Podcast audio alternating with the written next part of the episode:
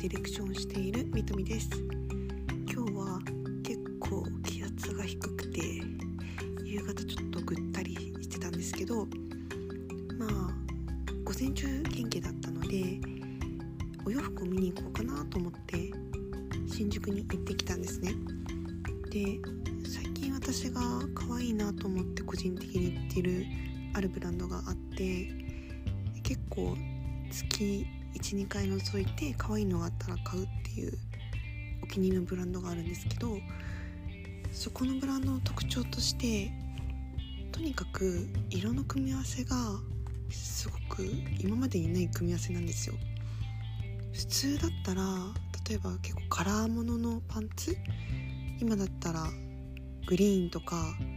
ちょっと濃いめの赤とかそしたら上って結構ベージュとか白とか割とベーシックなものをトップスに合わせると思うんですけどそこのブランドって結構あえて薄いピンクとか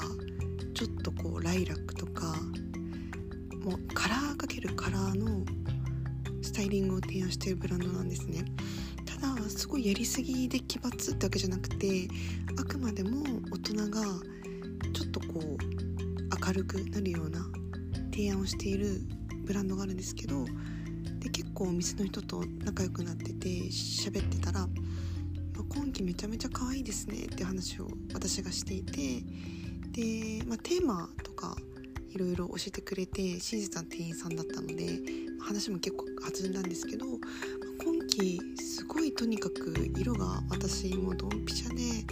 ですごい好きでめちゃめちゃ欲しいものいっぱいあるんですよ。って話をこちらからしたら店員さんが「そうなんですよ」っておっしゃってて今季はやっぱりまあ世界的にこういう状況なのでせめてあの私たちのブランドでこういう色の組み合わせで、まあ、お家に行っても、まあ、ちょっと外にお散歩とかに出ても、まあ、自分の気持ちが上がるようなカラースタイリングをまず提案したいなと思って今季は作ったんですよねっていうのをすごく楽しそうにおっしゃっててでまあそっかと思って、まあ、本当にシンプルなんですけどやっぱり物を作るにあたってその作ったものがお客様に対してどういう気持ちにさせるのかとかこういう気持ちで来てほしいなっていう思いって意外と、まあ、当たり前なんですけどそういう感情の部分ってちょっとこう一瞬忘れてたなと思っていかんいかんと思ったんですけどやっぱり今って物を作れば売れる時代じゃなくてやはりマーケティングだったりとかそう PR とかいろんな枠組みいろんなことを考えながら企画をしているんですけどそのマーケティングありきじゃないんですよねやっぱり。やっぱり物があってこういう思いがあってこういうお客さんこれ絶対喜んでもらえるとか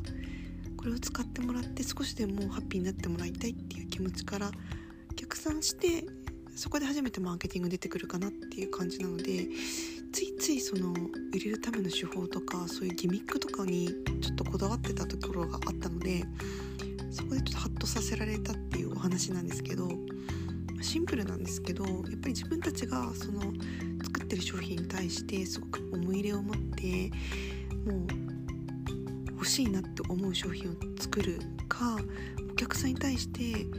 まだお客さんが気づいていないこういう悩みとか思いに響く。絶対これは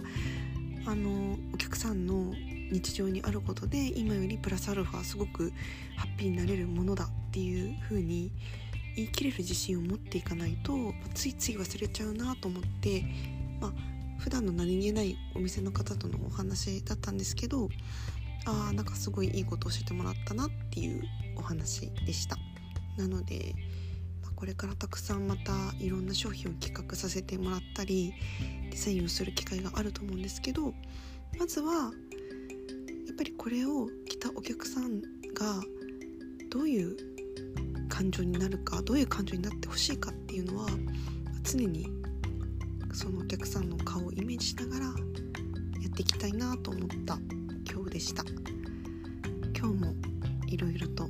お聴きくださりありがとうございます。またここでお会いしましょう。